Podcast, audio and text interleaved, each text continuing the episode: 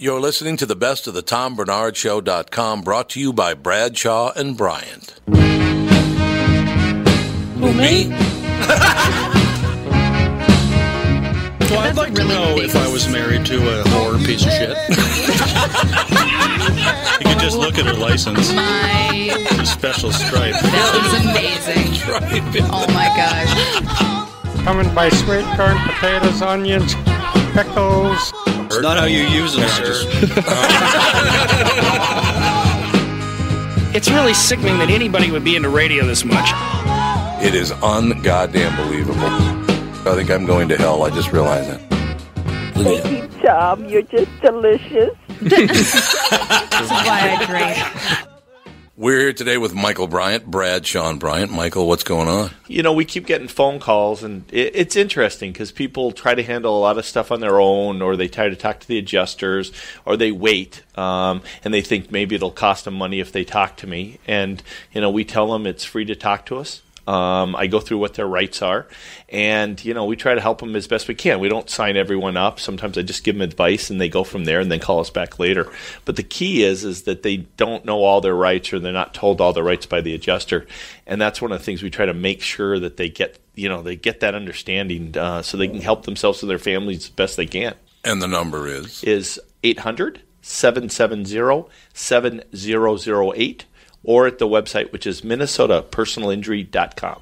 Bradshaw and Bryant, Michael Bryant. Thank you. Seeking justice for the injured. Bradshaw and Bryant.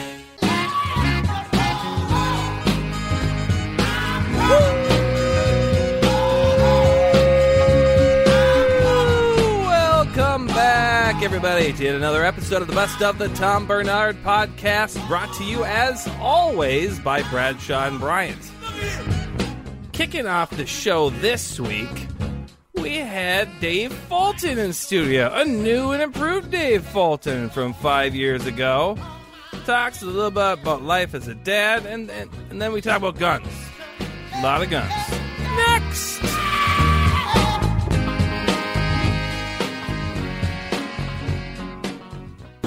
Dave Fulton, five years. Five years, man. I Yeah. can't believe that. Five years. So why five years? Where have you been? I know you where you've been, but why didn't you come back and see us? Don't take it personal, man. I am. I'm taking it personally. What happened? Well, five years ago, 20, 2014, we, my wife and I were just starting the process to adopt a child. Oh, that's cool. And um, so, yeah, we um, we went through all that, which was uh, horrible. And then, um, Horrible? yeah, the process is horrible. Really? Oh God, I didn't know that. Really bad, really bad. The um, and then three years ago, my dad passed away. Oh, god. So I had to deal with all that. Yeah. And um, and then you go, hey Dave, you're going to go to Minneapolis in six months, and you go, well, I'm thinking about it, and they're like, oh, you want to go to Amsterdam? Yeah, I'm going to gig in Amsterdam if you don't mind. Yeah, yeah, I understand. I'm going to do that one. but um, yeah, yeah, we we uh, um, that's the big thing. I'm a dad. Uh, we adopted a little boy in London.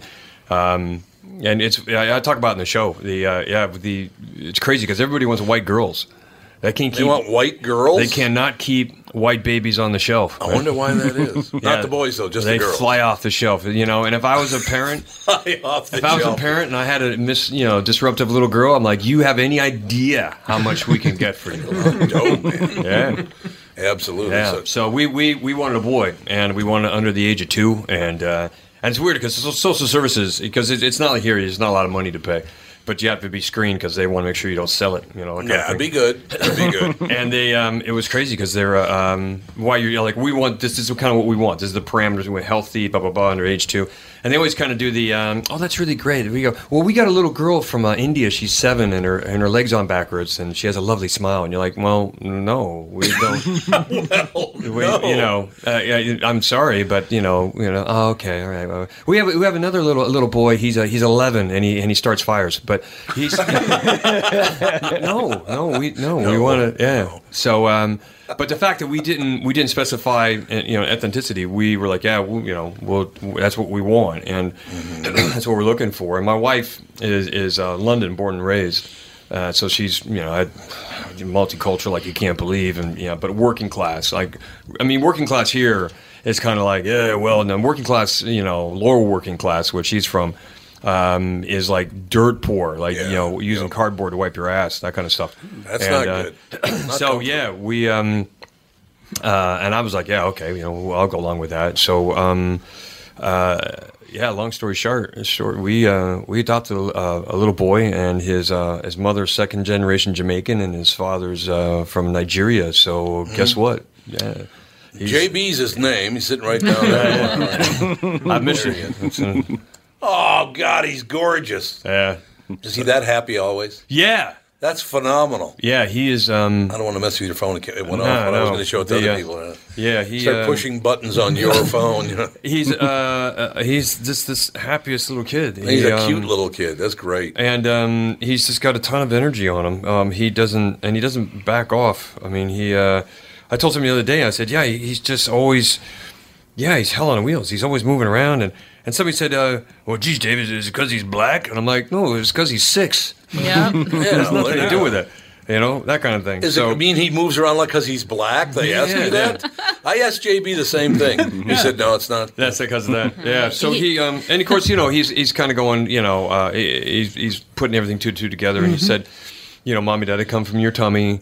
And we're like, no, you came in. We named the, the birth mother's name, and um, we said, well, what what happened was, you know, m- you know, mommy chose daddy, and uh, daddy chose mommy, like I had a choice, and um, he didn't get a vote. And then we found you, and we and we became a family. That's phenomenal. Yeah. So, um, and he, you know, we we I've taken him back to Idaho three times and didn't have to arm up. That was kind of cool. And um, good, good. In parts of Idaho, other Uh, parts maybe. North Idaho. North Idaho is is the um, yeah. It's uh, North Idaho is it's turning into the Republican Lake Tahoe. You know, in Coeur d'Alene. Yeah. Yeah, it's crazy. Coeur d'Alene's gotten that that big. Uh, Yeah, really I mean, it's well, it's, it's always been conservative. The thing is, the Yeah, weird- that's true. The weird thing about that, it's been conservative, but not like alt right. You know, Right. There was some people who came in um, with uh, with money, and they were like, "Oh, we're gonna do this and this and this," and the people in, in Idaho were like, "Well, we're not really into that, you know, because you're more uh, you're out of your mind, and we don't do that." And Where um, do, how do you get a flip? I've been looking for a flip phone. I want a flip phone. Oh, this is a burner, man. I got this at like Safeway for, Oh, I for gotta ten get one. dollars. Yeah, that's my burner. Because if I, if I I use my it. iPhone, which is for the UK, Yeah, yeah. it's like a dollar a minute. With the burner, it's like whatever. That's one, I love flip. Yeah, so I, yeah, I'm like um, yeah. This thing in your pocket is a pain in the ass. It's too big. This is an iPhone five, and it, it took me a long time to get to this point. Um, So you and I are a lot I- alike there. yeah, it's I not like an a old- reason. What's that? No, I was going to say I have an old flip phone I don't use. I have a sidekick I don't use. All What's a, those. what's a sidekick? that was the one that slid. oh, slid over. Yeah. Yeah, and you had the keyboard. But I had, but I It had, just- I have a flip phone too. You know, what do you have? A suitcase in your pocket? I hate how big this thing is. Well, they, um, they got to a point where they wouldn't take them back and trade. Oh, really? Yeah, I 'cause they just couldn't started, move 'em. Yeah. right. So I just started collecting these old phones because I knew at some point they would become nostalgic. Yeah, guys, I've got like three Motorola Razors. One of those. Yeah, I got a couple of those. Got three of them. Yeah. Did you ever have one of the originals that were like this big and they looked like a brick? Oh yeah, yeah. Oh, no, the no, shoe. Yeah, no. so anyway, yeah, but you know, there's there's a company in the UK that will take that phone, gut it, and put modern technology in it. Really? Yeah. So when you look at it, it's got a little um, uh, like a smartphone screen on it, so you can you know do everything. Really? But when you pull it out, it looks like the old brick phone. Yeah, those things were unbelievable. Yeah. They weighed about 800 pounds. It was like and, twelve dollars a minute. You know, one of those. $12 a minute. Yeah. That's exactly. Hold on, I need to make a call. You know, it's funny you mentioned that because I left. I was driving a convertible and I ran into the grocery store and didn't even think about. It. I left because I wasn't used to having a phone. Hmm. You know, at that time, I left the phone in the car, and I got back and somebody stole the phone. But the great part of it is, I went back to go in the store and I saw it on the ground. In other words, it was such a pain in the ass. He just threw it away. Yeah, yeah, yeah. We stole this, but we don't want it. Well, for, for the longest time, I had a Samsung B twenty seven ten. oh yeah, Yeah, it's like it looks like a candy bar. It's a brick, you know. And I tell people, you know, I, if I ever want to bully you with my phone, I'll just, you know, because it's waterproof, shockproof, I'll just, you know, set it on vibrate, wrap it on bob wire, hammer it up your ass, and then then call myself every five minutes and watch you bleed out on the pavement like a like an Ebola victim. So, and I love that phone for a long time, but you know, it, I just finally people are going, look, you can get the emails. Like I don't care about the emails. but I I got this because now I'm actually getting work off the back of it. You know, because you know Oh, yeah. I get alerts and this, that, and the other. And I mean, it's not like I don't have it to just suddenly film races. I don't have it at that. But No. uh, which uh, you you guys are in America are way into. We get some of the best, you know, smartphone racist footage in, in in Europe. It's just like wow, look at this lady. You know. Do you think? Oh, you mean the lady at the uh, where? Where was she in, In Charlottesville, or Charlottesville, yeah. yeah, you know, I have black friends, but these two ladies are. I'm like, oh my god, yeah. I sent What it to rocket JB and he got all mad. Yeah. I just don't get it. But now, why in 2019 would you ever drop the big N ever again? Yeah. Why would you do that? Huh? Yeah, it's makes um, no sense. Well, yeah, it, it's. I, I um, being in North Idaho, we had the Aryan Nations, and they used to have. Oh, yeah, they had parades for Hitler's birthday every now and then Oh, in the late seventies, early eighties. You know, they had little compound eighteen miles north of town, and and so I was a little bit worried about bringing my son home, but it was they're gone. They got sued. They're they're out of there. Oh, and, good. um, well, that's good. so it's um yeah, you just wonder. And then and somebody said, "Well, Dave, why don't you you know ever thought about moving back? Because I got property there." And uh, I said, "I think about it, but then you know um, I, I can't afford the insurance here because we got national insurance there." right, right. You know, yeah, and it's yeah. based on your income. So I essentially pay somewhere between, I like, you know, U.S. money wise, about 12, 12 to fourteen hundred bucks a year for full coverage. Oh, coverage God, that's phenomenal. full coverage. And um, and it's not the disaster you see online, and you're like, oh, you can't pick this, you can't pick that. You Oh, to- yeah. There's a you know death list and all that kind. Of, My mother-in-law is 93, and they still treat her. I don't know why, but they still do. and the other thing is, is you know, I, I don't want my son coming home from school and going, oh, daddy, we had another shooter's drill. You know that kind of thing. you know, can Oh, all the kids are carrying bulletproof rucksacks? Can I have one? I'm like, no, you know, and I don't want him waiting for me outside of Walmart and have some crazy white guy shoot him in the face because you know he was like waiting for my dad. You know, and you You've know, got too much melanin. You have to go. yeah, yeah, you you know, like, where, where do you get this privilege? You're like, oh, from a white guy, and then you can just point to me and go, I got it from him right there. That- yeah. There's the guy So I- right there. I'm going to turn him into a black redneck if I can. Yeah. Well, he's already got a cowboy hat. Yeah, That's a good no. start. Yeah, he Good loves it. Yeah, yeah. Loves his cowboy hat. I just think it's. I don't know. First of all, I've always liked your viewpoint on the world anyway because you tend to be very honest. A lot of not a lot of honesty anymore. Well, you know what? You know, I'm really tired of is is not only that people aren't willing to be honest, but people there's no accountability. No, You God, know? no, no, no, no. I've noticed I've, I've backed way off of Facebook stuff because people will say stuff and I'll just go, that's that's not true. Right. And then you go, where'd you get that? And you go, well, look, I'm not going to send you this. You know, Google what I just said. You'll find out that, or I'll put the link up. Oh, that's not true. It's fake. And you just kind of, you know what? Nobody's ever gone, wow, thanks. Wow, I didn't no. know that. That's amazing. No, no, there's none of that. Yeah, so I. I there's no accountability, and and and and starts from the top down. We have the the president will say something, and half the world is going what, and and then they'll show you know, he'll reverse this thing, and they'll go, oh, by the way, four days ago, four hours ago, four minutes ago, you said this. Now you reverse that. Are you admitting that you were wrong? And he'll go, no. No, Oh no, I- no, no, no. He's yeah. he's always been. He like has that. no humility. He, he learned that from from from Cohn, um, his uh, uh, yeah. the old fixer his dad had. Yep. you know, because he, he was there all the time to help him out. To, you know, when they got in trouble for not renting to black people, they'd always come up with some excuse. Yeah, I remember kind of that, stuff. yeah. So, but Cohn taught him, uh, you know, uh, always double down, never never back down. Always, you know, if you're wrong, just keep going, just keep blowing through it, and eventually Yep. people will go. Huh. Well, that you got Cohn over there, and then you got Saul Alinsky on the on the, on the other side, who was Yeah. resist, resist, resist, and don't agree with anybody ever. Yeah. Like God, get laid. Yeah. You know, go and have sex, have a nice time, and calm down. Yeah, go into the go into the, like well, you know, like I'm sure Ruth Bader Ginsburg could give a wicked hand job with those with, the- with those claw like you know. Oh, that's so sad. She's what is ninety one now or something? Ah, she said, How yeah, old is she? I love her. She's great. She, Yeah. Well, she's an opinionated person for about four foot nine. She Yeah, really is. yeah, Does a good job. Have you ever been in the Supreme Court? Uh, what are you saying? The room? No, Oh. not you. I mean, not the. Not on No, the no, I haven't. No, I haven't. I haven't. It's it, it- when you walk in there, it's hilarious because there are nine chairs at the you know where they sit, and there's four here, one here, and four here. Right. Because she's so small, they had to give her this massive chair so she could be at head height with everybody And- and look over the- over the table. Right, exactly. It was Nice. phenomenal. It's like Ruth must sit there. Yeah, she does. Well, I like the fact that she was friends with um, uh, Scalise, whatever. You Yep, know, and, yep. and they were completely polar opposites, but they shared a love for uh, for opera, and so when they were Yep. done with work, they went off, and we don't see that anymore. We don't see the uh, That was a great world then. Yeah, yeah. I mean, you know, and then it's um, God, who's the other guy? You know, Pelosi, who is just, you know, she's like this weird viper in the corner who just just goes. She's seen everything, done everything. Just you know, got has enough money to you know write a check to God and.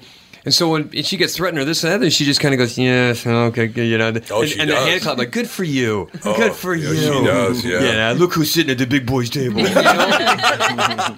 And then when people attack Cummings, they're like, "Why'd you go back?" Like, Cummings, for Christ's sakes, the man was part of the civil rights. You got to cut him some slack here. I mean, mm-hmm. anytime somebody from the military comes up and they like go, "Well, thank you for your service, thank you for your service," you got to look at Cummings going, "Jesus, man, you know, you avoided bricks and guns and everything in our own country, Yep. and and we're we're falling all over the guys. Thank you for your service. And the only reason he got in the military is because he stole a car, and it was either that or going to jail. You're going to jail. A lot You of know? a lot of times. So I don't know. So I'm, I'm getting trouble because the uh, you know, oh you don't respect the military because you weren't in it. I'm like That's- no, I studied. I stayed in school. I got a degree and and then um yeah. So and yeah, I got a lot of friends of mine in the military and they're gonna get mad at me for that. But They're not going to get mad at you if they're real military people. They think it's funny. well, they're mad at me because I, I can shoot better than them. That's well, see, problem. there you go. well, you're from Idaho. Yeah, What? well, that's another. I got a buddy of mine who has a uh, comedy club, Mark Tughan. He has these comedy clubs in the, in the UK called the Glees, uh, Glee clubs, and they're amazing. And um, so I was working for him before Christmas, and he, hey, how's your son? I go, oh, pretty good. How's your boy? And he's like, oh, he's good. He's like seven. Yeah, this Christmas we're getting him a PlayStation, you know, because he's into that, and we think it's time for him to get into the video game thing. And I go, ah, that's not going to happen. And he's like, what do you mean? I'm like, well, look, I'm not into it. You know, I don't, I don't have any problem with else to do it. My wife doesn't want to do it. We're not going to buy it. We're not going to spend 300, you know, pounds on a, on a, on a video game. He's like, well, what if he wants to play? I'm like, well, we can go to his friend's house. He's Yeah. like, so you're okay with him playing Call of Duty? I'm like, no. He goes, well, how are you going to stop it? I said, look, if he wants to play Call of Duty or, you know, Grand Theft Auto 5 or something, we'll go back to Idaho. We'll get all my guns out of storage. I got seven. And we'll shoot them all, you know? You I- this is what it is. This is a 45. This is an AR-15. This is a Winchester Model 94. Oh, yeah, that hurts when you get, and pull the trigger. Yeah, it You does. know, this is a real, this is the real deal. And then he can go back and turns like, hey, get this in. And he'll go, I shot a real one of those. And then they'll turn the game off and go, really? You know? Yeah. That- Oh, yeah, different deal. Not my first time I ever shot because I have a, a Glock 22, which is a 40 caliber Right. handgun. It actually hurts to shoot that thing. It's just so incredibly powerful. Like, man, Yeah, I've got I've got ACP 45, um, uh, Colt 45, 1911, and it's got uh, I've got uh, magazines got uh, eight in a clip, and normally it's seven in a clip, one down the pipe, and um, yeah, I used to shoot competitively and all that kind of stuff. I and, love it. And uh, was going to get hired to do some contract work out of the country, and that didn't come through. So uh, yeah, all kinds of stuff. I have six. I have six uh, handguns, and I've never killed anyone. So I know it's a You're due. yeah. we got to take a break. Be right back. One with Dave Fulton at Acme tonight and tomorrow. Best of the Tom Bernard Podcast. No one dared to ask his business, no one dared to make a slip. The stranger there among them had a big iron on his hip. Big iron on his hip. That was Dave Fulton on the best of. the. Coming up next, we had Larry D'Amico in studio. Yes, the delicious food D'Amico. Next. He's an outlaw, loose and running, came the whisper from each lip. And he's here to do some business with the big iron on his hip. Big iron on his hip. We were just telling some stories off the air, which some can can be repeated and some cannot be repeated. But Mary and Larry. Oh, got Mary and Larry. I like that. Kind of rhymey. Larry's just Poetic. staring at me. He's just staring at me. How many years have I known you? now? PR. PR, yeah. PR is good. Well, you got good PR anyway, don't you? Most of the time. Best. You have the best. I did the, Well, all we got the, the best. time. Professionally, we have the best PR. Well, see, there you go. So, in other words, you don't have to work that hard because they, there's nothing bad about working with Larry D'Amico. There is nothing bad about it. No question about it. It's absolutely true. And yeah, and you're right. I didn't, and that particular thing we were talking about, I didn't even start playing, much less didn't finish the round. So, you know, it's one of those deals. So, what are you up to? Um, well, we just opened the uh, new clubhouse or the, the older clubhouse, but redid the clubhouse at Edinburgh, uh, USA. the And you just course. opened it. It just opened in April. Um, Excellent. we did it for the city of Brooklyn Park. The park board hired us. We did a remodel there. My brother designed it. It's absolutely gorgeous. We put in new menus and we're doing events there, and we're pretty excited about it. What brother designed it? Richard. He doesn't even work anymore. How Yeah, did he he, design it? He does. He does. He lives in Florida and he I works. he in- I didn't have another still worked. brother. I have another brother too. We never talk about. His That's name is I- Archie. Archie. He's Where's Archie? Television. Where? L.A. Oh, I didn't know that. What does he do? Set de- design. Set design. Yeah, That's cool. Does he like your food? Loves it. I'm in a huge, huge. I have a huge dilemma because my favorite lasagna in the world is D'Amico lasagna. I love it. I've been talking about this on the air all the time, but I got it sitting right here, and I'm not going home afterward, so I have to send it with either Andy or Alex or somebody to to put it in the refrigerator. God, it's. I've talked about this before. There, there is a D'Amico by my house, in, right in uh, Golden Valley, just off of uh, what is that, Rhode Island? Uh, Yeah, kind of right there. 55. 55, yeah, 55 in Rhode Island, pretty much. It's a great restaurant. Your people there are really, really good, too. They're great people. They really are. The thing about it, when you go there, you walk in there, they all have a smile on their face. I love that. I'm proud of that. Absolutely, and that's what it's. Yeah, the last thing I want to do is walk in. I'm hungry, you know. You're crabby. It's like, eh, I don't think it's going to work for me. Not, not necessarily, anyway. So, Mary, how did you get stuck with? I mean, how did you end up with Larry? It's a pleasure working with Larry. Um, You can Just- you can bend that up just a little bit toward your mouth. There. okay. There you go. Perfect. Um, our agency, Repke PR, has been working with them for, geez, four years, five years. So I, Catherine's old friends, Catherine Repke, old friends with these guys, and just started working with them, and our whole team loves it. Yeah, I mean, this can't be. Look, I got to tell you, I don't think I've ever been in one of your restaurants that I didn't enjoy immensely over the years. What was the first one? that was down at the Butler Square. Cucina. Cuci- D'Amico Cucina. D'Amico Cucina. Oh, what yeah. a great place. Yeah, it was it was a great place. We loved it. And absolutely, you were there quite some time. weren't you? 22 years. 22 years, oh, and, uh, and you closed how long ago? 10? 11? 32 years ago. I was going there. You know, it's crazy. The awning's still up there. Is it really? Yeah, no one, no one else went in there. Well, they built the stadium and they put that Yeah, ramp to the yeah. stadium, so now the restaurant is actually subterranean. So I mean, who wants to rent that? You know, something Yeah, down below grade. Yeah, I suppose. Well, is it true that Minnesotans will not go upstairs or downstairs to eat? Never heard that. Oh, you never heard it? Because I've been told, literally, well, that's well, I was after Morton's closed Yeah. over at the Gala. Was it the Galleria? Is that where they were? I wish you'd have told me that about 20 years ago.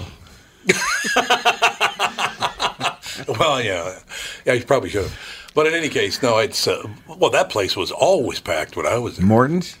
No, no, no, I'm talking about your place, Oh, D'Amico yeah. Cucina. It was a great restaurant. It was. So why did you why did you move? Because it, 'cause it was Um, just down. Our lease was up, and you know they built the stadium, and we just didn't feel good with the Yeah, being on the lower level down there, and you no longer could valet there. You could no Oh, longer that's pull in right. front. I mean, there were a lot of moving parts to it, and we decided to move.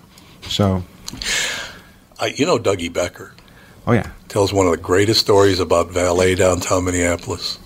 He pulls up in front of a place, uses valet, gives his car keys to a guy. The guy that wasn't a valet, he just left with his car. he wasn't the valet, he just stole his car. It's like only Dougie Becker would that happen to. I can't tell you how many times I've been somewhere, like on the golf course or somewhere, playing with somebody, and and somebody will say, "You don't remember me?" And I said, "I'll say no," and they say, "I used to valet a Cucina." You know, there's a lot of people. Our Oh, there are a lot of coffee guy, our coffee guy, Vito. Uh, he used to valet. We've been using him for 30 years now for all our coffee, and he used to valet a Cucina. That's wonderful. How many restaurants you have now? Because you got some in Florida too, right? About 15. 15, do you really? That's about 15. I like he goes, about, that's about 15. Loses count. Yeah. He loses count. No, but your food has been, I, we've talked about this many, many times. Minnesotans, for some, you guys are from Cleveland originally, aren't you? Yep. I thought so, yeah. Parents had a restaurant there. That's what I thought. 35 years. It was a great restaurant called D'Amico's Restaurant. It ended up being, because they remodeled it a few times, it was one of those restaurants where they wheel the carts around and make Caesar Oh, salad Yeah, and sure. carve Yep. Chateaubriand and make uh, crepe Suzettes and things like that. It was a mobile five star restaurant, mobile travel guide five star restaurant. It was great. On how, how many years was it open? 35. 35 years, God. So you guys come here. How did you end up in Minneapolis? My brother met a flight attendant Oh, I remember that. I'm come to think about it, yeah, I do remember that. And they fell in love and got married, and he moved here. They tried to move back, but they weren't really happy going back, so they came back here, and he started doing consulting work. And he got the contract at International Market Square to open that. in Oh, that's right. 1984. Sure. He said, "Hey, Larry, come on on. You need a chef." That was 35 years ago. Good Actually, 30. Yeah, 35. 35 years. Oh my God. I hate Lion King came out 25 years ago. We're talking about the new one. It's open this week. 25 years ago. The time's flying. That's all I have to say. It just is. I have not seen Richard in a long time. How's he doing? Good. Real good. I'm glad to hear that. Yeah, he's a, he, he and I. It's funny because you and Richard are not a lot alike. You t- Richard keeps it pretty close to the vest, but at least he did around me. I don't know. Maybe he didn't trust me. that might have been it. No comment. Very funny. But yeah, I remember he used to be able to play some golf. You're a, you still you still chip one handed. Yes. That's phenomenal. Where did you learn that? And that's legal, right? You could do that, right? I mean, you could chip with one hand, can't you? Can I tell a quick story? I'd love I'll to hear your to make story. it quick. I so I'm in your I'm in uh, L.A. Orange County, flying back, and I got upgraded to first class. And uh, I sit down, and I'm sitting next to this gentleman with uh, short gray hair. And the flight attendant comes up and says, "Mr. D'Amico, you will you be having dinner with us tonight?" And I said, "Yes." So she goes back to get me a beverage, and the guy next to me looks at me and says, "Do you chip one-handed?" He knew you. He said, "Are you Larry D'Amico?" Ah, there you go. there it is. World renowned chipping with one hand. He was a member at Edina. Oh, he was okay. Yeah, I, I tell you what, the, I've known. Well, I met Richard there, then I met you uh, after I'd met Richard there, and that golf course, Golden Valley, is one of the greatest layouts ever. They're going to have to do something with the grass because every year they have to deal with. But they have at Oak Ridge and Minneapolis and all the rest of them. But that layout of Golden Valley is one of the best layouts of any golf course There's ever. no two holes alike. Nope. It's, it's amazing. You're, you're right. The, the piece of land itself is spectacular. It is. You're absolutely right. It is, and it's got its own little foibles. Like you on uh, number six, you got to be careful not to hit the wire going across the box. But I, I think I hit that once in the 30 years I've been there. I hit it a couple times. Even a couple times too. It does piss you off because you have to hit the ball pretty well to hit that wire. Sometimes it helps you. Once in a while, just kick it forward. No, his shot's going right. Oh well, that's true. Yes, that's true. It will, it will yeah. Then you get just to re-hit, so that's cool. But no, it's it's a lot of fun. That's that is so great that it, God, I didn't realize I've known you guys for that long. That's amazing. That is wonderful. Late stuff. '80s, right? I mean, Yeah, absolutely. God, I, I mean, I didn't belong to Golden Valley then, but Richard No, did. Richard did. Yes, that's why that's why I met you after Richard because he was a member there, and then I met you after. Where were you before? I didn't belong. Oh, you didn't play at No, all? I played the public route. Oh, you did, like Edinburgh. Oh, I got to tell you an Edinburgh story. You'll love this, right? So Jesse calls Scott Studwell and me and said, "Will you come out? Uh, I'm having a having a fundraiser out at uh, at Edinburgh Golf Course, and you and Scott Studwell, if you would come out and you could co-host it." And I said, "Yeah, absolutely, no problem." That was back when I used to get along with with Jesse. and Scott Studwell, I adore that man. Scott Studwell is one of the greatest guys ever born semi good athlete too. I don't know, but but um, God, now I lost track of my thoughts. Oh, so yes, so he said, okay, we're gonna have the fundraiser, and I go out there, and Scott goes out there, and we're talking about.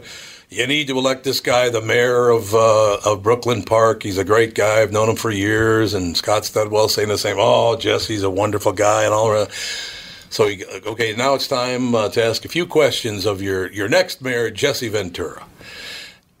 And Jesse walks to the mic, and a guy up front says, I've got a question, Jesse. What do you think of uh, Edinburgh, this whole development? And Jesse says, and I quote, we should have never bought in it. I said, I just endorsed a guy that says bought. Button. It's like, oh no. and I looked at Studwell and I'm like, I don't know what to tell you, but yeah, that's a that's a hell. How'd you get involved in, in Edinburgh?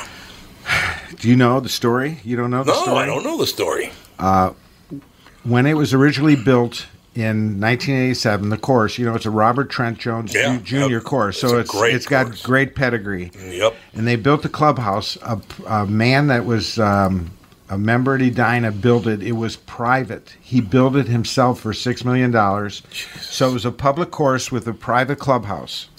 We ran it. We helped design it back in '87.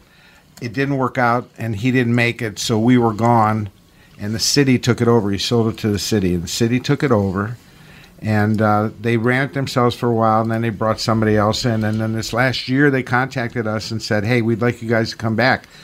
We said that was 30 years ago, but some of the people were still there that remembered the relationship we had, and they liked it, so they asked us to come back, and we did. It's a great clubhouse. I mean, Great it's beautiful. It's like a rock. It looks a- like something out of Scotland, like Scotland. or Yeah, Ireland. it yes. does absolutely.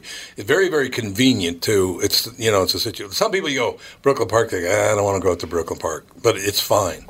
It's in a great. Well, Kirby Puckett used to live on the golf course, if I remember right. Yes, he did. Yeah, he did back in the day.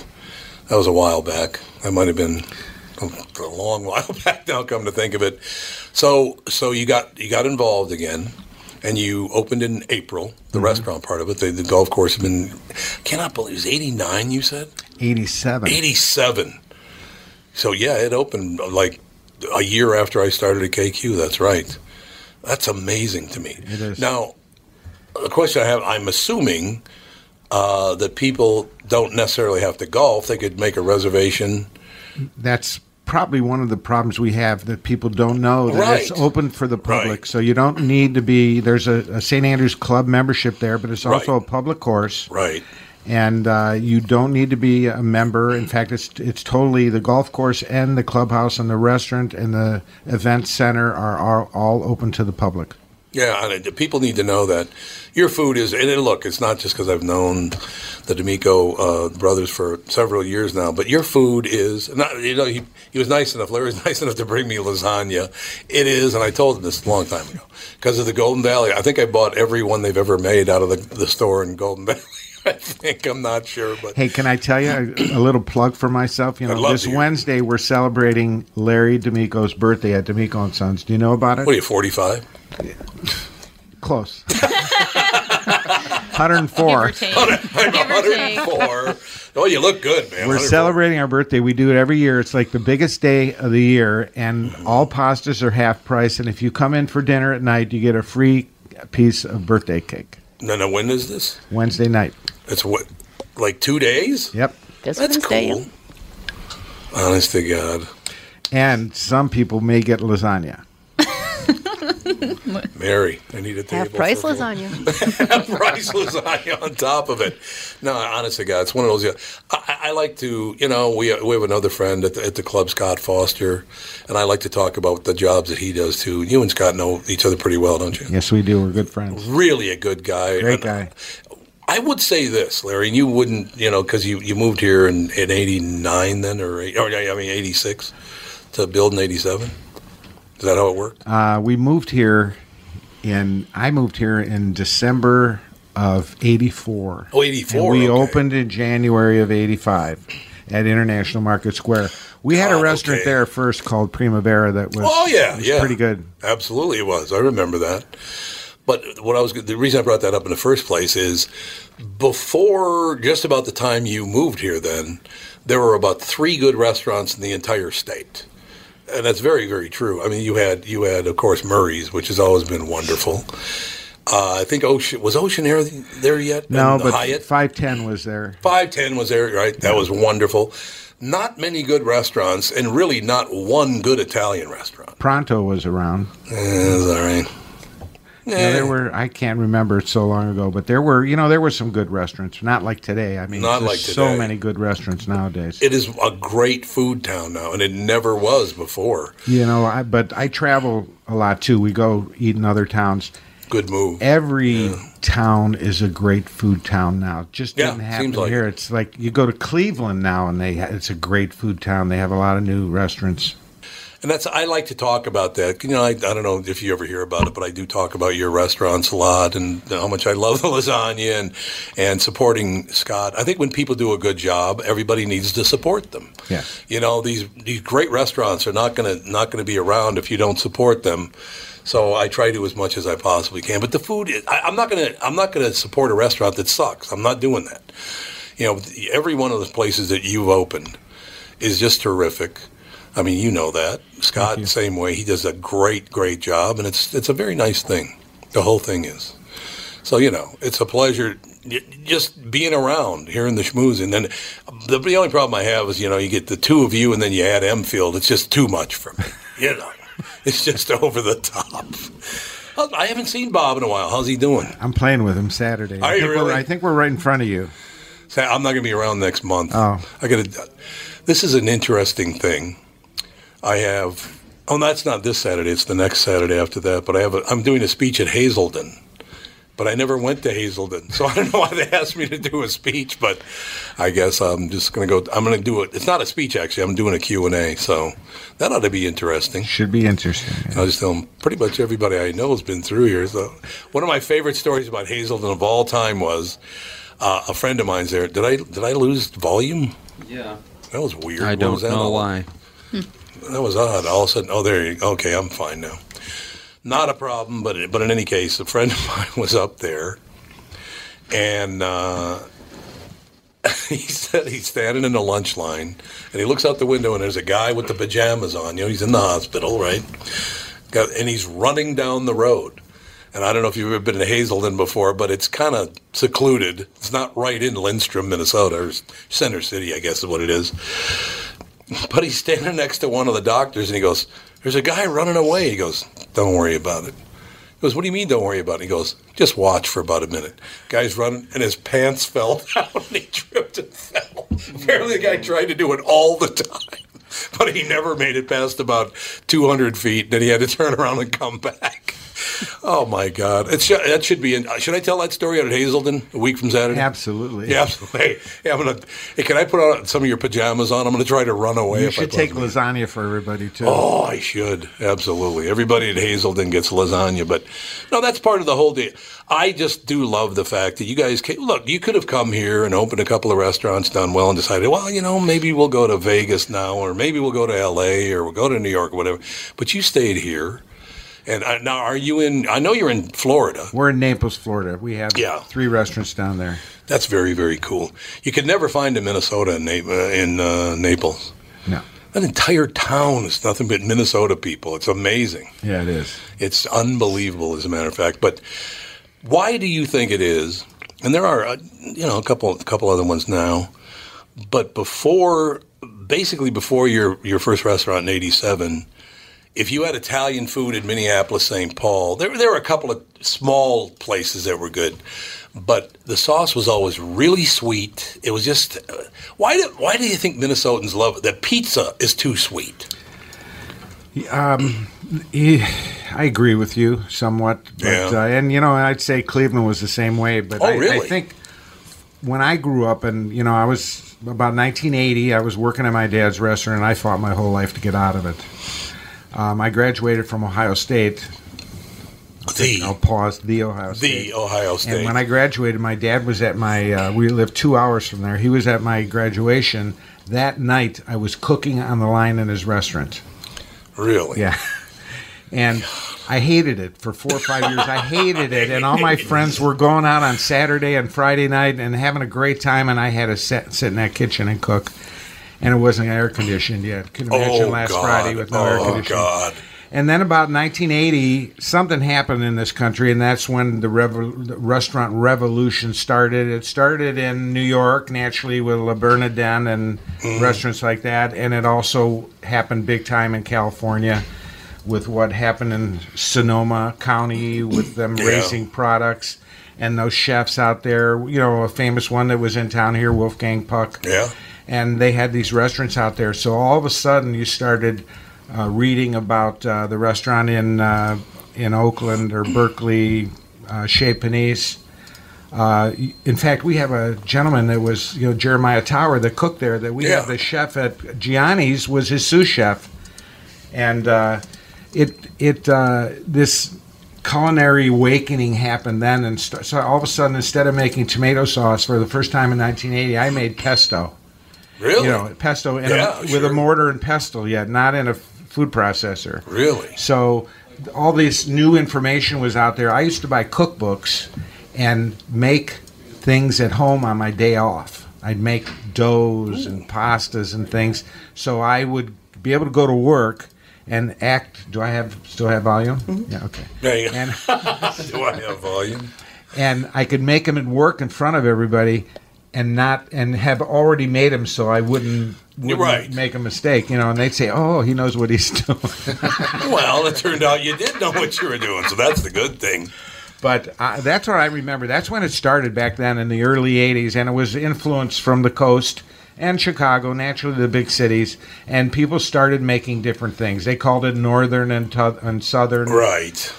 Italian food, but they really don't talk about that too much anymore. It's, it's there's more No, it's, it's more regions. There's all these regions in Italy, and that's what's important. Each region cooks a little differently and uses and because they use the products that they have in that region. Why do you think it is that Italian food particularly took off as like the global food that everybody loves? It's kind of a comfort food in some way. Yeah, it is. That's very true. It is for me. It is. I know that. Right. Because I mean, it really doesn't matter what the dish is. But I just love Italian food. Always have. And there were really no good Italian restaurants when I was a kid. You know, and a young man actually. There were, like I said, a couple of small you know places that were pretty good. But uh, the food was not like it is now. It's not even close to what it is now. I mean, Everything's just modernized, I think. You think that's what it is? It's Yes, just I just- does it make it a lot easier to make good food now? You know, I I don't think that there's a lot of really new, new, new ideas. There are, they're out there, Yeah. but people see things. Chefs see things that stimulate them, and then they want to do something like that. So Mm-hmm. when they see a dish they really like at another restaurant, or they read about it, or they go somewhere and eat, they're affected by that, even if they don't won't admit it. Even if they don't know it, they're affected by the smell, the visual, the taste, and you know it comes out in things they do after that. I think. I think that's probably true. We're, we're over on the uh, on the East Coast in Florida, and there's a place called Mario the Baker, and that pizza. I don't know how he nailed it, but he nailed it. It's it's great stuff. But it's really funny about it because we bring people down. Like Dan came down, and uh, Alex's husband came down, and he, he really loved it. And all. Only a couple of people have, have said, "Eh, you know, it's it's not as good as Broadway." But like what? you know, Broadway. I say, I uh, now that's where I grew up. Talking about Broadway, the Broadway bar back in the old, not when it was, you know, had the caboose out front and all that. Yeah. it was the old location, and we go eat there, and it was a, it was a big draw. The Papa Joe's Northern was there, and it was a, it was a great place for thugs to hang out and not cause trouble, because the cops would order pizza, and they would come in, and they would literally say at the front door, and they're walking in, they go, "Everybody, put them on the table." So guys would take guns and knives out and put them on a table, and then when the cops got their pizza, they go, "Okay, see you later," and they'd leave. It was a really weird experience. So, what do you think makes a good pizza? For me, uh, the dough has to be right. If the dough's not right, I'm not a big fan. Is there only one kind of dough you like? Is it thick or thin? It's the, a thinner crust. Okay. But you know, I, I like the thinner crust for the base of the pizza, and then the rim. The crown, yeah. Yeah, the crown, yeah. You, I- you want that to rise. Yes, exactly. Now I've never had pizza with like cheese or whatever in the in the crown. That's not real. It's not good. Yeah, I've never had it, so I'm happy. That's you, know, people love cheese. People go Oh, crazy they for do. cheese, and the chain do. restaurants did that to just to get more sales. Sansevere. We'll Oh put my cheese everywhere. He told honestly, God Sansevere makes cheese. Uh, well, he makes pizza. He says it's not really pizza because there's no crust at all. He just takes cheese and then puts sauce on the cheese, and that's a pizza for him. What about pasta? Love pasta. Do you like f- dried noodles or do you like homemade fresh noodles? Well, homemade fresh noodles are pretty amazing. Like, you know, in a bolognese or something like that. I really love this.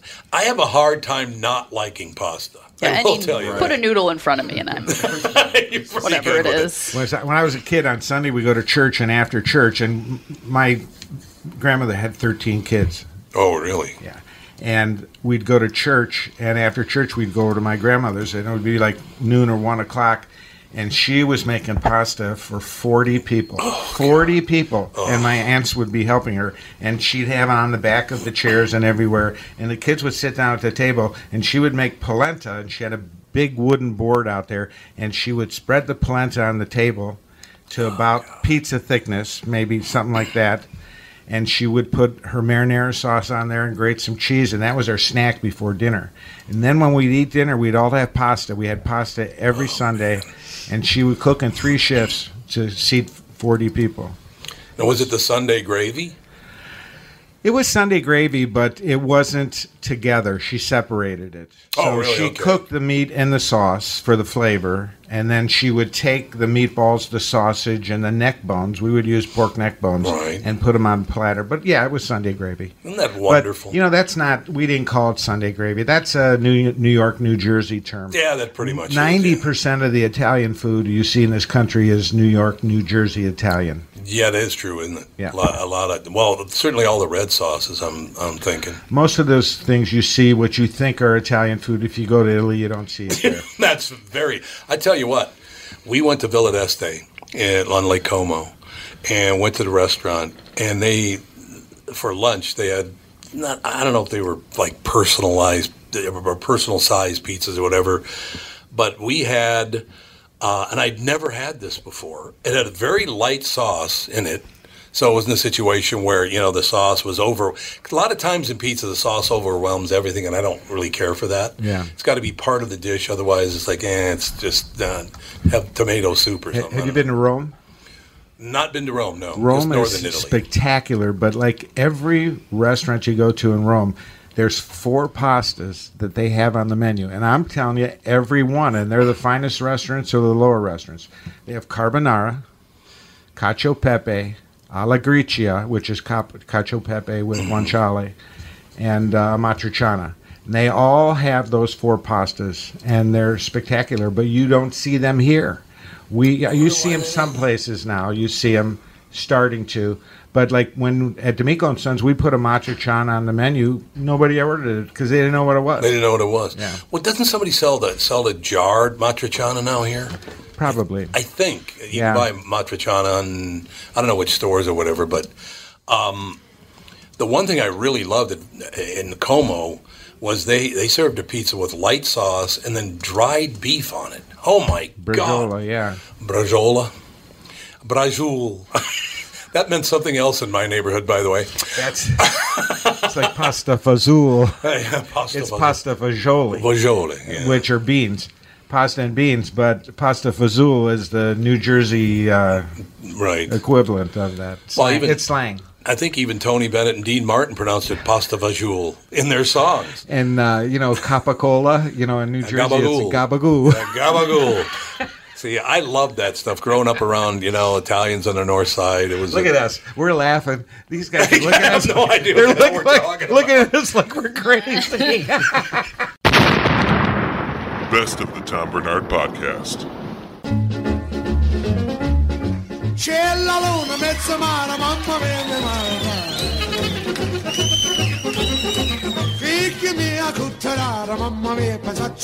That was Larry D'Amico in studio. Coming up next, closing out the show, we're opening up the oh, all the way back to episode number 207 with Brian B.T. Turner, former rival turn podcast guest. Next. Mamma mia, mia mare, Figli mia, cutterara, mamma mia, pasaccia tu. God, I, what was it, BT? A couple of months ago when I ran into you? Uh, a month ago? yeah. Well, probably a couple of months ago. Wait, when we ran into each other At at Byerly's? Byerly's? Oh, Tommy, that was a that was a year ago. No, it wasn't. Come on, I six saw months BT ago. at Costco No, a month ago. long. Yeah, You it was when you at came. When was your last Vegas trip? November. Oh, that was November. Yeah, So you're it was- it was, six yeah, months six ago. months ago, yeah. Because in a 24 hour period, the Byerly's go and we, you know, Catherine runs up or Andy or Alex runs up or whatever to the Byerly's in Golden Valley. It's just you know two minutes from the house. Yeah, same for me. I'm the, just the opposite direction in New Hope. Right. Yeah. Uh, so one day I go in there and I run into BT. I hadn't seen him in a long time, and we talked about uh, treats and and he didn't forget, by the way. We talked about many different things. Standing around a Byerly's, just happened to run into him. And the day before that, less than 24 hours earlier, I'm walking down one of the aisles at Byerly's in Golden Valley, and I hear Barnard. I go, hey, Patrick, what's up? It's Pat Rice. Rice. And I just stopped doing that morning show, and I got to. How the hell have you been doing it for thirty goddamn years? but that's that's a part of the of the Twin Cities media, I mean, Minnesota media that people don't see. They don't see that. Yeah. You know that. You know, we as you said, you know, BT and I are competitors, direct competitors. He does a morning show. I do a morning show. Not any longer. Midday show now. You're doing middays Yeah, now? K Twin. Oh, that's Yeah. yeah. Yeah, that's right. Mhm. See, I just assumed they were going to eventually put you on mornings, but you're not going to do that. are you? Oh, we have a great morning show there. Oh, I know you It's- Yeah, it's a bunch of fun, and uh, I know you having this midday show matches my body rhythm. You know, I mean, I Yeah, I you wouldn't know, know. yeah. I go to bed. At, I go to bed at midnight, one o'clock. I get up at eight in the morning. I mean, that's that's my natural body clock. And now my now my gig actually shut the hell How up. does that feel? that's right. You do middays over there now. Yeah. Because Rena is over there. Yeah, Rena Perk and Kane hmm with the morning show. Yeah, Yeah, Rena. Uh, you know, I don't think I've ever personally met Rena, but uh, just you know, she's dated a couple of guys I know or whatever. Or maybe she's. I don't even know. she's a great woman. She's a great she personality. Yeah, yeah, and I've never met the other two. One of them, I think, worked at 93X. For yeah. Kane for mm-hmm. quite Not a few big years. fan of mine. Yeah, big. Not a big fan of mine. He uh, he moved out to New York for a pretty good stretch. You know, Yeah, but you know, yeah. Tom, people change over the years. I mean, if you guys cross paths, No, not fuck Idealistic bastard. Yeah, exactly. one. No, I'm sure he's fine. But uh, I'm walking but- the so- primrose path. He's like, nah, fuck him. How many years were we direct competitors? It was 20, a quarter of a century. Yeah, Christ's pretty good. A stretch. Yeah, probably 15, 16 15, cumulative years. Yeah, Yeah, over different that's times. Yeah, yeah. So now, Catherine said, "Well, cities not. What happened to cities? You just didn't want to do that anymore. No, they bumped me out of there. They did. Yeah, they wanted to make a change. It's like baseball. They that's did okay. really. That You know, surprises me. Actually, They wanted to make a change, and, and that's fine. So I moved over to the sales staff because I love say to, fuck 'em? I love to sell. yeah, and fuck them. By the way, I love to. I love. I'd love to sell, but you know that became a yeah, joyless soul sucking experience. Yeah. because it's a, it's the major corporate aspect of what's going on with media. You It know is. those those big companies and the way they and you know what I'm not dissing them. They they are what they are. It's like saying, hey, deserve hey shark, you're in the ocean, you're biting things. No, they're sharks. That's what they do. You That's know. true. So they're, they're big companies and that's how they behave. But uh, you know, if it's selling, I like to be more of a relationship based seller and somebody that you know reaches out and develops relationships and Mhm. nurtures them. And and it's hard to do that in that major corporate structure where It is. you didn't bring your budget in this month, you know, go get it. You know, make 50 full, phone, you know, phone calls today and, you know, whatever. Oh, that's So, got to be tough. Yeah. That's Yeah. got to be very, very difficult. That's super creative work, Tom. That's just delightfully creative work. That doesn't sound very sincere to me, BT. no, I don't think it was. You know, it's funny because I knew you were doing middays, but I just it's still in my but because I never got to listen to you. You never got to listen to me Exactly, because we were yeah. on opposite times. But you will always, in my mind, is be oh the, the morning guy. Yeah, yeah. But good for you. Yeah, it's a lot of fun. Great team over there, you know, good owners and, and local owners. So I appreciate that. Let's guess why this podcast begins at four o'clock in the afternoon. Guess why? it's tough. I mean, you, you did it for all those years. 27 years getting up in the morning. I, I just, I've never adjusted to it. No, I never did either. You can't. I never did. I don't, I don't think you can. Every weekend, uh, Friday night would roll around, and the body, the regular body rhythm would take over. I'd Mhm. stay up till one o'clock on Friday, and get up at eight o'clock on Saturday. Stay till stay up on Saturday, get up, you know, er, uh, late on Sunday, and then and then shift it all back again. I make on a comment Monday. on Friday at about 8 p.m., and Catherine goes, Jesus, why don't you go to bed, crab ass? Pretty much. You have a tendency. What do you mean I have a tendency? I, by the way, won my bet. I made a bet. Can't tell you with who. I said, so Don's going to come in and do 4 to 4.15. Never going to happen. it's going to go to four thirty easy. Which I think is wonderful, by the way. Don't get me wrong. Who, it's going to be weird if you ever. And you, you have a schedule you're going to have to maintain. But one of these days, when you you actually do get up and leave at four fifteen, and go, where are you going? Don, don't go. Don, Don, where are you going, man? Call me. Call me. Thanks, Call Tony. Tony. Yeah. Thanks so much, Tony. Can I ask a question before I leave? Who had the Well, the voice? show's over by now. Who had who had the voice first? Tommy Mischke or Joe Soucheray? Oh, that's interesting. Who had the fir- the voice first? That's interesting. Is one imitating the other? No, that's No, just how they are. that's are. just the way they are. Have Yeah. you have you met both of them? Yeah. They're amazing people. Yeah. Wiry Joe Soucheray. Soucheray. he said the same thing. You sitting in that chair where BT's sitting right now was Joe on a month ago. Can he Although, sing, by the way? Just Joe? to compare the voices, because Mischke can sing. Oh yeah, Mischke. Yeah, I'm curious if Joe, if he ever, if he sings at all. He can write. Yeah, oh, that's for sure. Did, uh, Mhm. he's a not all that distant relative of F. Scott Fitzgerald. Do people Souche? know? Souche is, yeah. I didn't know that. Yeah. Yeah. his mother's, his gra- what is it? His grandma's cousin or something like that. I'm glad you got that all straight. But um, Joe Soucheray sat in that chair about a month ago, said the same thing that Don said. So, Tom, remember that time about 25 years ago? I called me up in my house and told me you were going to beat the shit out of me. and then I went on this run for like, honestly, got about 15 guys in a row. Remember you said you were going to beat the shit out of me? I don't remember any of this. I don't know what you're I was in that group. You called me one time and said you're going to beat the shit out of How me. about you, BT? You in that clan? No, but it was my grandma, and she still, for years, she talked about that. And I couldn't do it anyway. So that's the whole key behind that. but, but it's it, that's uh, what I'm really learning from doing this show i- i- is sitting down with people like Joe Soucheray. I had never met Tommy Mischke. Now Sean has been a friend of Tommy's for how long? Seven years. Yeah. Hmm. Seven years. Just very, very bright guy, Brilliant. very talented. He's- Brilliant. He is brilliant. He has very low self esteem. Oh, look who's talking. and lovely soft skin.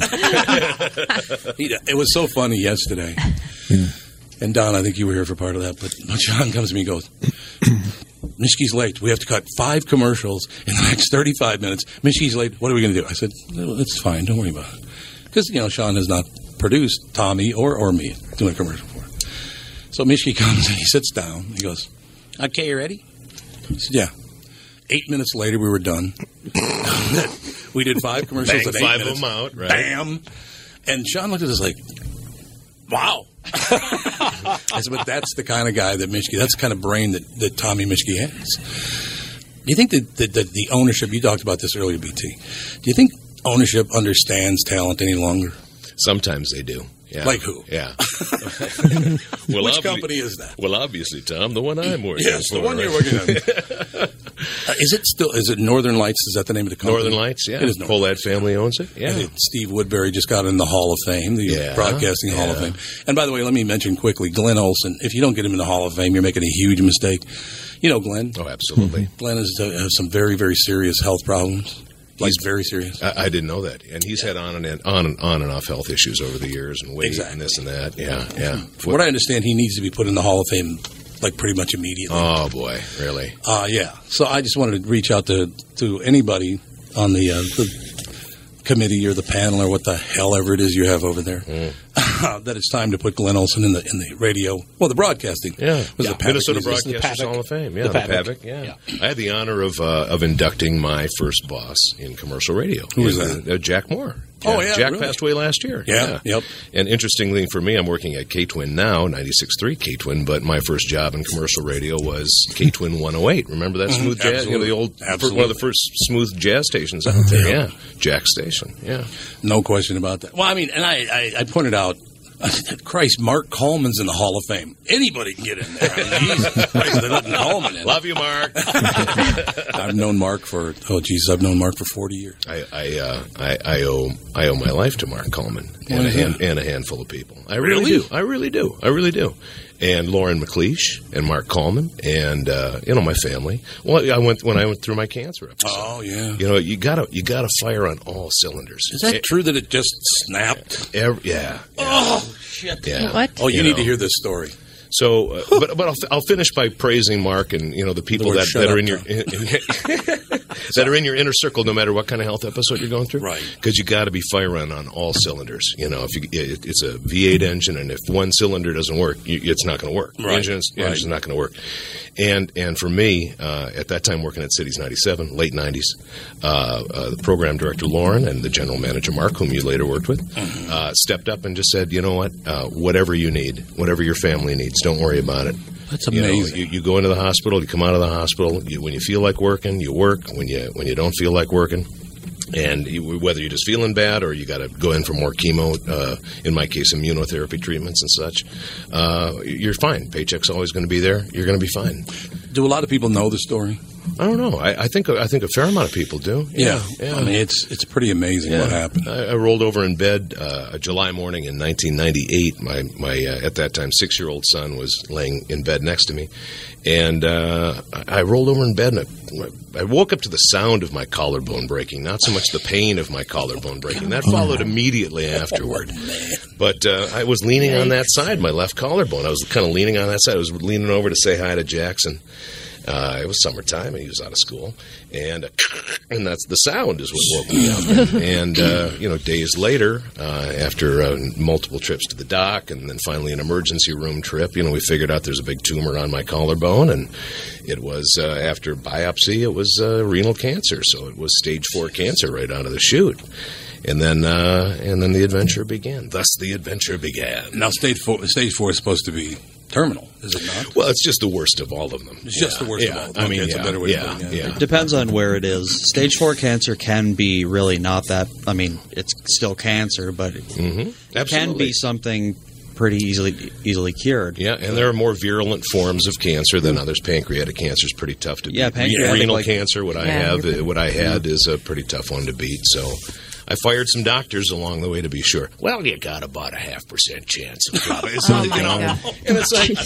okay, Well, you're you- fired. See you later. Get a new doc. We're Yeah. going. We're going.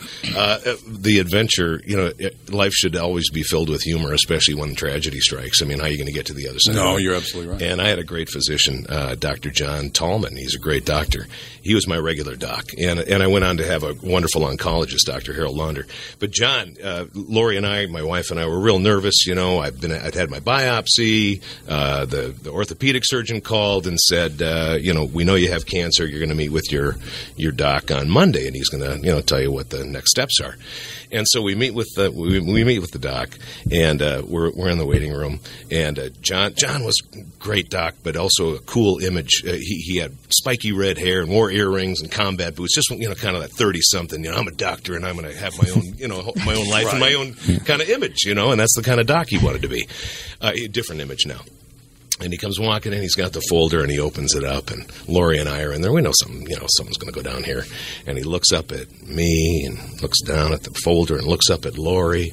Looks down at the folder, and looks up again. Looks at both of us, and looks, says, "Man, this is seriously fucked up." It's like the doctor from Idiocracy. and we Your did shit's what you all guys did. retarded. Right out of the chute, we laughed. You know, it's like broke the ice. That was some good bedside manner that worked for us. And uh, you know, in a way, the adventure began. Yeah, Was right it there? Dave Dravecky? Was he the pitcher who Yep. was throwing a pitch Yep. and Yeah. his arm Yeah, snapped? and his arm snapped. Yeah, he had a tumor on his bone. Yeah, yeah, exactly. Yeah. Well, I mean, when you rolled over, it had to be like, well, this is not good. This is no. I knew right away it wasn't good. I mean, then the pain happened, and and uh, yeah, I'm just glad it was the uh, my collarbone because it turns out I had huge tumors on my uh, femur and on my vertebrae. I mean, I could have been wrestling with Jackson, you know, six year old, and you know, fell over backwards, and that would have been the break, you know, the vertebrae. and so suddenly, Right. you know, now I've got a bone shard going into my spinal column because it was brittle bone. You know, there's, there's a big uh, tumor So there. amazing. So yeah, it really was a that you blessing can that. live uh, with all of that going on in your body and not know about it. yeah, it was just there was just a little irritation in my shoulder. Really, nothing to complain about, you know. And you know, kidney cancer, no no blood in my urine or anything like that at all. Just it was yeah, very odd. And then right out of the chute, I'm an overachiever. Yeah, well, there you go.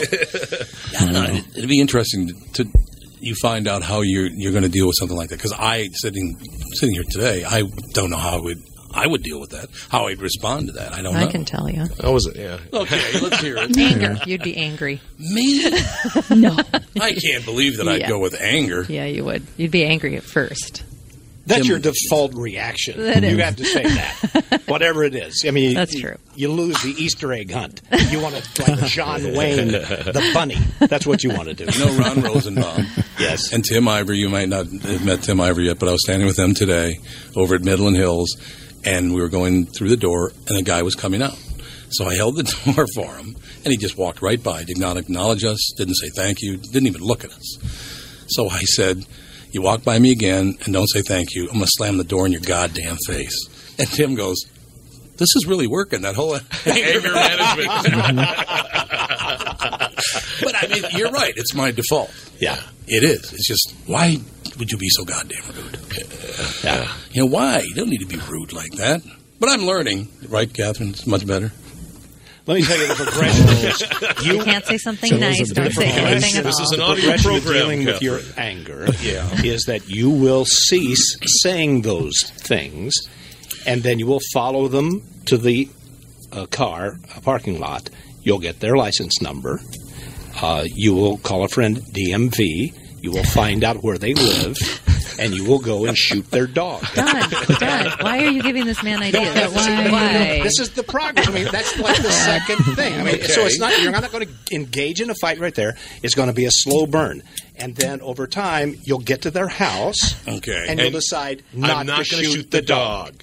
and then the next one will be I'm not gonna drive going, to their house. I'm not going to go to the house. Right. Okay. I'm not going to make the phone call because I know how all of this plays out. And so it just works back until you're right back to the place of gone. If you walk through that fucking door again without saying thank you, I'm going to beat your fucking ass. The drama. And then you're going to feel great because you'll have all yourself back. That's true. I made my complete self once again. You'll drop to your knees and say, "Where was I?" Somebody on the chat room. Uh-oh. Somebody on the chat room, Rick S says Tom told me he was going to beat the shit out of me in 1992.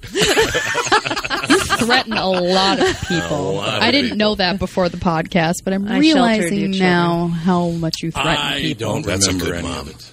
yeah, that's right. Catherine did a good job raising her. You shouldn't be exposed to that part of your Just- father. So. yeah. And Bella's completely bored with it. She's asleep. She doesn't care. She's a dog. She's been threatened. yeah, Bella. I threaten Bella all the time. She'd handle threats really, really well. I say, I'm going to kill you. So tell us about your other. I I, do. want to hear about your other. She thinks venture. it's funny. Oh my god! About the other what, Tom? You have other like, like several other things you do. Oh yeah, we have the Fine Foods Company, LT in the kitchen. We make all sorts of good stuff, uh, layered cheese appetizers, these cheese tortas that we have in the studio We here are today. sampling and are Apparently delicious. done cake How are those? balls. Which I'm trying to not eat. I've always wanted to say this into a microphone. Hey Shelby, how's that ball? I'm eating it. yeah, baby. You're What, is it devil's food? Angel food? What is it? That one looks like yeah, looks like a chocolate with chocolate. Chocolate, yeah, chocolate, yeah. chocolate. The best White kind gourmet of chocolate. sprinkles. Do you come? Mhm. Do you come from a family of good cooks, fine chefs? Uh, you know, there's a lot of good cooking in our house all the Yeah. time, but my wife, she's just an ace when it comes to all this kind of stuff. You Tony. Look at- at he's going right down to the stick. He's taking that ball right next to the stick. Oh God! The second thing I've always wanted to say. Yeah. What happens when you have boys in Don a room? devoured it. Indeed. It looked delicious. Indeed. And Donna, by the way, BT, I should tell you, Don, before the show started, Alex brought her brought her cookies in, and Don They're not well, cookies. "What are they then?" What is? Chocolate. Let's see. I got, some, Let me see. I got some cashews in there and some Hazelnuts. craisins. Raisins going and wild dried now. Oh, blueberries. yeah, that looks good. I mean, and that- cinnamon. There's no dairy now. You said, Alex. That's, no dairy, no sugar. Okay. And what's the, what's, No the, sugar. what's the chocolate sprinkling on there, though? Oh, it's just Dusting. cinnamon. Yeah, okay, got it. Ooh, that smells good. I'm going to save it for later Okay. because we're talking now. We're 'Kay. talking. yes, we're talking. Yeah, we're talking now. So, Don, what do you think? And So far, the treats are good. Ah, www.lt.com. Thank you. LT.com. Yeah, well, Lori, my wife is Lori Turner, and uh, and you rem- you know Lee Valsvik. Mm-hmm. And when Lee and I started doing the morning show together at Cities, BT and Lee. and it was and it was and B and uh, Lee was making jokes. Well, you're BT, I'm LV, and then Lori was writing in, uh, emailing, and said, "Well, you can't be LV, then I'll be LT," you know, and and so then thus another nickname was born, and and uh, and then she's the name on our on our food company, LT in the kitchen. So she spells it phonetically, though. Yeah. She's cooler. So than you me. do does catering OLT. plus the food. Well, we don't. No, we don't do really You don't do catering at all. catering. No, no, we, we produce fine foods and made it up. you know, push it out into the into the retail marketplace. Yeah. So, where, no, where would your products be available? Uh, we're at all Kowalski's markets. I looking love to the move. Kowalskis. Yeah, I do too. Great. Yeah, yeah, good good people. They really are. Uh huh. And uh, find specialty shops all across the Twin Cities, and, you, and we sell a lot just directly to our customers too No, we're in Golden Valley. through the website. Uh, you, you live close enough to our, our commercial kitchens in Crystal, so you could swing on by. I'll take care of you. You know, I know a guy. I know a guy. knows We get a deep discount. BT, are you here just to talk about yourself? Yes, Okay. Yes. All right, Tom. I'm just going to take my headsets off because I have to leave now. But wait, uh, I don't think I'm going to ten miss more. anything. There's ten more minutes for you to talk Yeah, you're about leaving me. ten minutes before the end of the show. You're leaving 10 minutes before the end of the show. It's a Draws the record. line. It is a record. It is a record. Oh, funny. I won my bet, though. I held you until 4.15. Yeah, bullshit. no way. Good to see you, my brother. Don, thank you, sir. Thank you. See you again I'll soon. see you Monday. Thanks for eating my ball. Thank you. Oh, and by the way, for the next show, don't forget to log into the chat room if you wish. You can just go to our website, and then just below the on the air light, it says live chat room. Just click on that and go on in. Don, by the way, wants to do a bit. He was talking to me. He wants to produce a bit because people, for some reason, people think they have to call the internet. They do. They they think I'm just kidding. they think they have to call the internet. So Don wants to write a bit and produce a bit where people are trying to get through to the To the internet. to the internet. well, I have to talk to the Tom Barnard podcast, which is on the internet. Is this the internet? Is this the internet? So you know. Which W do I use? There's three Right. of them there. There are three of them. Oh, and by the way, I'm glad you brought that up because uh, at the very beginning of the show, for people who do not know, that's James Adomian doing uh, Jesse Ventura. Yeah, yeah. That's a good impersonation. Isn't it the best? He's good. He's very good. Did, did we, Tony? Did we ever use the W W Oh. W? That's on there. Is it on there? Yeah, it is on the front and the back. W W. I want to hear him do the HTTP semicolon slash. Semicolon. Six one two three one three zero two eight seven eight eight or eight nine. We're gonna get those rolling over soon, hopefully. Now the mics are getting bored. They What, are- what is Give the what mic something to do. The mics. the what? Oh yeah, someone in the chat keeps saying this show is like a reverse McSkinny. And you have to tell Don what a McSkinny is. Do you understand this? Oh, When he was when he was on with Jeff McKinney on WCCO. Those two in the oh, afternoon. Oh yeah, sure, mm-hmm. sure. I remember It was that. wonderul. But So what would be the- I don't know what that is. Don is not here anymore. What would I the know. reverse McSkinny be? What would that be? Sounds like a naked diving term. Yes, it does. I mean, how would it be a reverse McSkinny? Do you understand that? No, I, I'm Call not. in I'm and not quite tell getting us. it. Yeah. Yeah, there you go. Yeah. Yes, there you go. Exactly. So you, you have the the uh, so it's not catering, but it's a fine foods business. Yeah, we just make we make fine foods and, and push them out to people's mouths. They are fine. Yeah. They are fine. I will Thank say. you. Thank Yes. you very much. Which one of the lollipops should I have? They're made with disco dust today. Disco Wow. dust. Disco, disco Did you take a picture? same You thing. gotta take a picture. Oh, that's the I didn't take a picture of the lollipop. You gotta let me or take Oh, the you got to picture take a picture of the Cake. Yeah, yeah, pops. take a picture of that. cake That's pops. Oh man. On there. Yeah, great. Tom, if we really Yeah, have uh, John Lastman on the show at some point, Yes. we will not eat any treats he brings in. No. No. Have you heard about his stories at Hey parties? man, those brownies, I'm not feeling too good. Seriously. I'm not feeling one, too Mom. good at all. Oh my God. We've been doing. You like that? Unbelievable. Thanks, brother.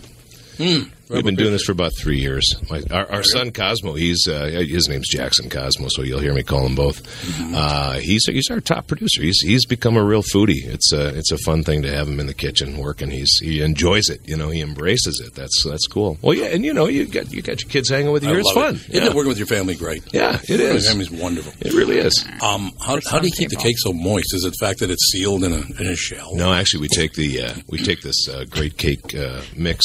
You guys have a lollipop, man. Yeah, eat these They're cake pops. cake Save one for me. I- you're You- sharing You that dry one. out the Oh, cake uh, uh, for a day, and then you mix it with frosting, and you blend it with frosting, and then you and then you form it into the balls at that point, and then yeah, and then you dip it into the chocolate and all the goodness that follows. That's quite delightful. It's quite delightful. I can't eat the It is cheese because it's too crunchy. Well, we'll link uh, directly to uh, the website. to our website. Absolutely, Thanks. we'll do that. Yeah, we, we get a we get a lot of wedding business, uh, and are hoping to always generate more uh, because you know a lot of time brides uh, and grooms they, they don't want to have a full big cake and they want to have something See, that's fun and inventive. He and said we do wedding business, hence I'm thinking catering. the catering, yeah. so yeah. it's not like I'm completely. out of my head. Well, did I mention that that would Gotcha. also that link would also be a rev share? yeah, there you go. Always thinking. So, oh, this business is doing pretty well for you with Relationship Shawnee selling. here. Relationship Yes. selling.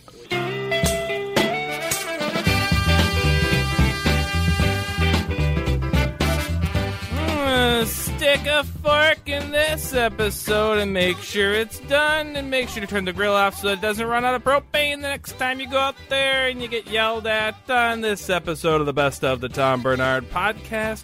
Brought to you, as always, by Bradshaw and Bryant. Great clips this week. Awesome, Dave Fulton, Larry D'Amico, and Brian B.T. Turner.